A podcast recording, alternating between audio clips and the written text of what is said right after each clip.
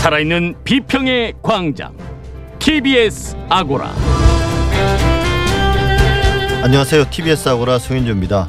역사 왜곡 논란을 촉발했던 드라마 조선구마사 이미 폐지됐으나 여지는 이어지고 있습니다. 방영을 준비 중인 몇몇 드라마의 대본이나 원작이 문제가 되면서 여론이 다시 한번 격화됐는데요. 미디어 광장에서 조선구마사 폐지 이후의 상황을 살펴보겠습니다.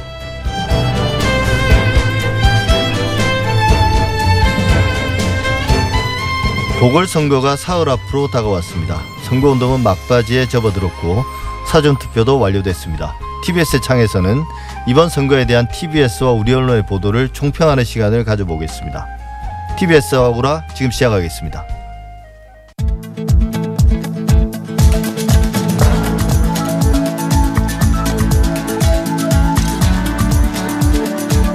미디어 브리핑 정상근 미디어 전문 기자와 함께합니다. 안녕하세요. 네, 안녕하십니까? 네, 얼마 전 경기방송 사태가 1년을 맞았습니다. 네. 제 오랜 시간이 지났는데요. 그동안의 과정 한번 정리해 주실까요? 네, 이 경기도 지역 라, 어, 지상파 라디오 방송인 경기 방송이 이 미디어계에 화제가 된 것이 지난 2019년 8월에 있던 일이기 예. 때문이었습니다. 어, 당시 이 경기 방송의 총괄본부장이 현준호라는 사람이었는데요. 어, 당시 그 한참 국민들이 자발적으로 참여하던 그 일본 제품 불매 운동에 대해서 폄하하는 발언을 했습니다.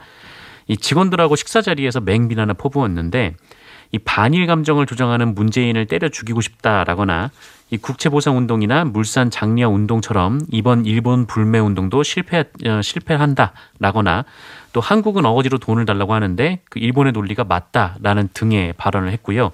어, 이를 넘어서 이 직원들에게 일본 불매 운동을 비판하는 그 유튜브 영상을 시청하라 이런 지시를 내리거나 그 일본 불매 운동으로 이 자영업자 같은 선량한 시민이 피해를 본다라는 기사를 쓰라 이렇게 지시를 하기도 했습니다. 예. 어, 이 얘기를 들은 이 경기방송의 윤종화 기자 그리고 노강준 PD가 내부 고발을 했고요. 어, 이것이 논란이 되자 이 경기방송은 현준호 씨가 사퇴한다 이렇게 밝혔습니다만 어, 이후에 현준호 씨는 오히려 승진을 했고요. 이 내부 고발을 했던 기자와 PD가 해고가 됐습니다. 어, 이후 논란이 이어지자 이 방통위가 이 현준호 씨를 경영에서 제외하고 또 대표이사를 공개 채용하는 등 경영의 투명성을 높이라라는 조건으로 재승인을 결정을 했는데요. 이 경기방송 경영진은 재승인 조건을 받아들일 수 없다라면서 갑자기 폐업을 결정했었습니다. 예, 사실 어떤 그 내부 분란에서부터 시작된 건 맞는데 이걸 이제 방통위는 그럼에도 불구하고 조건부 재승인을 해줬는데 네네. 스스로 우리 방송 그만하겠다 이렇게 결정을 내린 거죠 경영진이. 네, 그렇습니다. 예, 이게 그런 사례가 처음이지 않았습니까? 방송사가 스스로 폐업을 결정한 거. 네. 왜 그런 결정을 내렸던 겁니까? 구체적인 사정은. 그참 이유가 아직까지도 뭐 미스테리인데요. 예, 지난 1980년 언론 통폐합이 있었던 이후에 어, 2004년에 이 경영 문제로 재허가를 받지 못해서 방송을 중단한 ITV가 한 번 있었고, 어, 그리고 경기 방송이 이 지상파 방송을 중단한 두 번째 방송국이 됐습니다. 예. 어, 그리고 그 우리나라 방송국 역사상으로 보면 이 처음으로 자진 폐업을 하는 또 그런 방송국이 됐습니다. 이 경기방송이 폐업 이유를 이렇게 설명했는데요. 이 지난해 그러니까 2019년 8월에 현준호 씨의 발언이 폭로가 되면서 어, 잦은 내분 때문에 회사의 성장 동력이 완전히 상실이 된 데다가 이 경기도 의회의 보복성 예산 삭감 그리고 외부 세력과 노조의 인사 개입 등으로 이 회복 불가능 상태에 빠져서 폐업을 결정했다 이렇게 얘기를 했습니다. 예, 사실 이 말들이 좀 다 사실에는 부합하지 않는 말들인데요. 네 네. 어, 그래서 이 회사 경영진이 뭐, 어, 말은 그렇게 했지만 이 내심으로는 어, 이 해고된 노동자들의 복직을 앞두고 이 골치 아픈 방송국 경영 대신에 그냥 부동산 사업으로 돈을 벌겠다라는 의도 아니냐 이런 지적이 많았습니다. 이 무슨 말이냐면 이 경기 방송이 방송 사업자로서 이 지자체로부터 어, 수원의 금싸라기 땅을 배정을 받았었는데 이 방송을 접었지만 그 땅의 건물은 여전히 남아 있는 상태고요. 어, 이 땅에서 부동산 임대업을 현재 하고 있습니다. 예. 어, 일종의 그 땅을 받고 그 막상 방송을 하지 않는 그러니까 먹튀가 된 셈인데요. 어, 실제 이 경기 방송의 오픈 스튜디오가 현재 이 무인 커피 전문점으로 바뀌어 있는 상황입니다. 예, 일종의 이제 방송사로서 어 혜택을 본 건데 네네. 그 땅의 이제 용도를 변경해서 근데 이제 방송을 안 하게 됐으면 그래도 네. 그 땅은 남는 거잖아요. 그렇죠. 그래서 이제 지자체가 그러니까 수원시죠. 이 땅을 회수해야 된다는 그런 지적도 있었죠. 네, 어, 사실 이 수원시가 해당 토지 용도를 원래 이제 방송 관련 그 용도에서 이 상업시설로 변경을 해줬었거든요. 이 경기방송이 이 상업 상업시설로 이제 변경이 됨으로써 임대 사업을 하기 시작했는데. 어 그래서 경기방송이 폐업을 하니까 이 부랴부랴 수원시가 다시 방송시설 용도로 이제 토지를 용도 변경을 했습니다. 어, 그런데 경기방송 사업자가 이 토지 용도 변경이 부당하다라면서 수원시를 상대로 소송을 제기를 했었고요. 어, 1심에서 또 법원이 이 경기방송의 손을 들어줬습니다. 그래서 수원시가 이에 불복해서 항소한 것으로는 알려졌는데 이 판결을 두고도 지금 논란이 일고 있는 상황입니다. 예. 99.9메가헤르츠라는 일종의 뭐 듣기에도 기억에 빨리 남고요. 네. 황금 주파수를 가진 경기 방송이었는데 이 주파수는 뭐 앞으로 어떻게 되는 건가요? 지금 방송을 안 하고 있는 상태인데 네. 경기도가 이 주파수를 할당받아서 공영 방송을 운영하겠다 그런 계획도 검토 중이라던데요. 네, 그런 얘기가 나오고 있습니다. 사실 방통위가 경기 방송이 폐업한 이후에 뭐 후속 사업자를 공모하겠다 이렇게 밝힌 바가 있는데 어, 어떻게 공모를 할지 또 누구를 대상으로 할지 구체적인 일정도 나오지 않은 상황입니다. 어, 늦어지는 이유도 지금 방통위가 딱히 설명을 하지 못하고 있는데요. 어, 이게 말이 1년이지 이 경기방송 노동자들 같은 경우에는 이 폐업 후에 일터에서 사실상 쫓겨난 상황이거든요. 예. 어, 그래서 이 쫓겨난 지 1년이라는 시간이 지났지만 지금으로서는 이 구제가 될 수 있을지도 굉장히 좀 미지수입니다. 음, 그래서 이 현재 경기방송 직원들은 이 방통위 앞에서 뭐 유튜브 방송도 하고 또 피켓 시위도 하고 좀 이렇게 좀 항의를 하고 있는 상황인데요. 어, 그나마 말씀하신 대로 좀 희망적인 것은 이 경기도에서 이 경기도형 공영방송 설립 논의가 지금 이어지고 있습니다.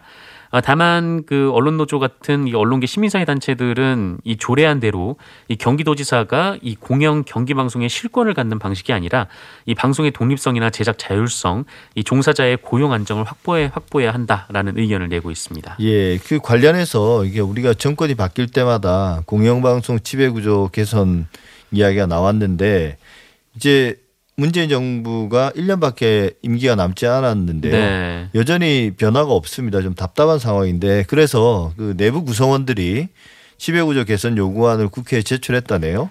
네, 전국 언론노조사나 KBS, MBC 본부 그리고 EBS 지부는 지난 26일에 공동 명의의 요구안을 통해서 공영방송 이사와 사장의 정치적 독립을 보장하는 법 개정을 6월 말까지 완료하라 이렇게 국회에 촉구를 했습니다. 이 공영방송 지배구조 개선이 이 대선 총선 정책 협약 그리고 방통위 업무 보고 등으로 이 무수히 약속이 됐었는데 지금까지 한 발짝도 진전된 것이 없다라는 게 이들의 주장입니다. 어, 그래서 공영방송 3사 노조는 이 청와대와 국회가 이 공영방송을 국민으로부터 탈취할 수 있는 전리품 혹은 이 권력을 지키기 위한 도구로 인식하는 이 구시대적 발상으로부터 정말 단절되어 있는가 이를 묻지 않을 수 없다 이렇게 지적하기도 했습니다. 예, 결국 이제 지배구조의 핵심은 사장 선임 방식이 될 텐데요. 방송 3사 노조의 입장은 어떤 겁니까? 네, 이 방송 3사 노조는 요구안을 통해서 이 공영방송 이사 사장 선임 과정의 정치적 독립 그리고 이 투명한 공개를 명문화하라 이렇게 촉구를 하고 있습니다. 아, 그리고 사장 임명 제청 과정에서도 국민 참여를 보장할 것을 주장하기도 했고요. 아, 그리고 공영방송 이사 자격 요건으로 공영방송에 대한 철학과 전문성, 뭐 지역, 환경, 노동, 교육, 사회적 약자 등 이 다양한 국민의 이해와 시대의 가치를 구현할 수 있는 능력을 어, 이사의 요건으로 명문화해라 이렇게 요구를 하기도 했습니다. 예, 사실 이게 쉬운 문제는 아닌데 네네. 어렵다고 해서 그동안 너무 좀 젖혀뒀던 게 아닌가. 좀 서둘러서 어려운 문제일수록 더 논의를 서둘렀어야 되는데 많이 늦춰진 감이 있습니다. 그래서 사실 개인적으로는 네. 이게 이번 정부 내에서 해결될 수 있을까 거기서 대단히 회의적인데 네, 네. 어쨌든 어 정부의 임기와 상관없이 이번 국회 내에서 이 문제를 좀 해결해 줬으면 좋겠다 이런 생각은 드네요. 네이버 알고리즘의 공정성 논란이 그동안 계속 되었는데 네이버가 이제 알고리즘을 공개하지는 않지만 이걸 검증하겠다라고 밝혔어요. 네, 이 네이버가 뉴스 알고리즘을 검증하는 그 뉴스 알고리즘 검토위원회를 만들겠다라는 입장을 밝혔습니다. 어, 그리고 이 검토위원회를 만들 준비위원회부터 구성하자라고 어, 4개 학회 그리고 산하 연구회 어, 그리고 2개 정당의 위원 추천 공문을 보냈다라고 합니다. 예. 어, 준비위원들을 추천해달라라는 건데요. 이 추천 공문을 보낸 단체는 한국언론학회, 언론정보학회, 한국정보과학회 언어과학연구회, 어, 그리고 한국정보과학회 인공지능연구회, 어, 그리고 더불어민주당 그리고 국민의힘 이렇게 여섯 곳입니다. 어, 여기서 한 명씩 준비위원을 보내면 준비위원회를 출범시키겠다라는 게 이 네이버의 입장입니다.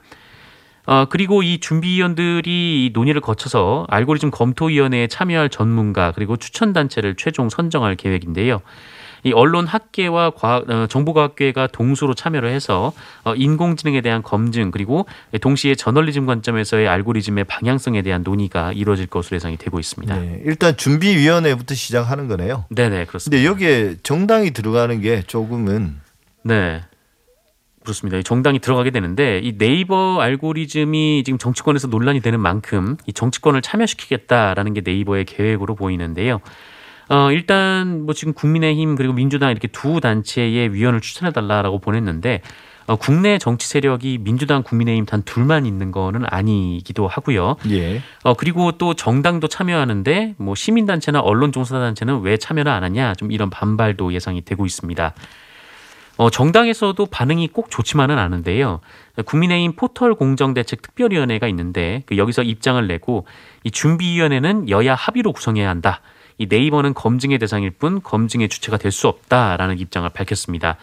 예, 뭐 준비위원회든 뭐 검토위원회든 네이버가 뭐 주도해서 하지 말고 정치권에서 정하겠다라는 의미인데 어, 민주당은 아직 이에 대해서 입장을 밝히지 않았습니다. 예, 네이버가 검증의 대상이긴 하지만 네, 이게 민간 기업의 어떤 그 사업 영업 기밀일 수도 있는데 이걸 뭐 어떤 정당이 주도해서 검증하겠다 라는 것도 좀 지나친 것 같네요. 정치권이 개입하면 오히려 더 시끄럽지 않을까. 좀 시끄럽고 네. 특히 우리 사회는 어떤 그 대표체를 구성하는데 익숙하지 않아서 네네. 논란만 좀 커질 것 같은데요. 그래서 좀 빨리 속도를 내서 좀 단순화시켜서 구성하고 준비위원회니까 네네. 여기서 나오는 걸 보고 좀 더 논의를 해야 되지 않을까 싶습니다.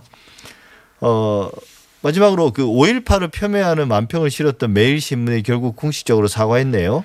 네, 이 매일신문은 부동산 보유세 인상을 이 신군부 계엄군의 시민 폭행에 비유했던 이 자사 만평에 대해서 사과를 했습니다. 아, 해당 만평은 지난 19일 실린 건데요. 어, 건보료, 재산세, 이 종부세 등을 이 토지 독재 개념이라고 칭하고 이 세금 인상이 1980년 5.18 계엄군의 시민 탄압과 다름없다 이런 취지의 내용을 그림으로 담았습니다. 어, 이 만평이 논란이 됐는데요. 이 매일신문이 그 지난 29일, 지난달 29일 이면에 사과문을 게재를 해서 이 5.18 민주화운동의 희생자와 그 유가족 그리고 부상자 여러분들에게 그날의 상처를 다시 소환하게 만든 점을 깊이 사과드린다라고 밝혔습니다. 어, 그런데 매일신문이 지난 21일에는 이 광주 시민의 명예를 훼손하려고 했다는 건 얼토당토하는 주장이다 이렇게 주장을 했었거든요. 어, 그러면서 이 매일신문을 향해서 그런 주장을 펴는 것은 이 매일신문이 그 일관되게 현 정부에 대해서 뼈아픈 비판을 해왔기 때문 아니냐 좀 이렇게 좀 주장을 했었는데 어, 정작 당시 그 언론노조 매일신문 지부는 광주 시민들에게 사과를 했던 바도 있습니다. 예, 그러니까 여론이 악화되니까 어쩔 수 없이 사과를 한 거네요. 네, 앞서 그런 말을 했으니까 이제 어쩔 수 없다라고 보는 사람들도 있는 것 같습니다. 예, 지금까지 정상근 기자와 함께했습니다. 오늘 말씀 감사합니다. 고맙습니다.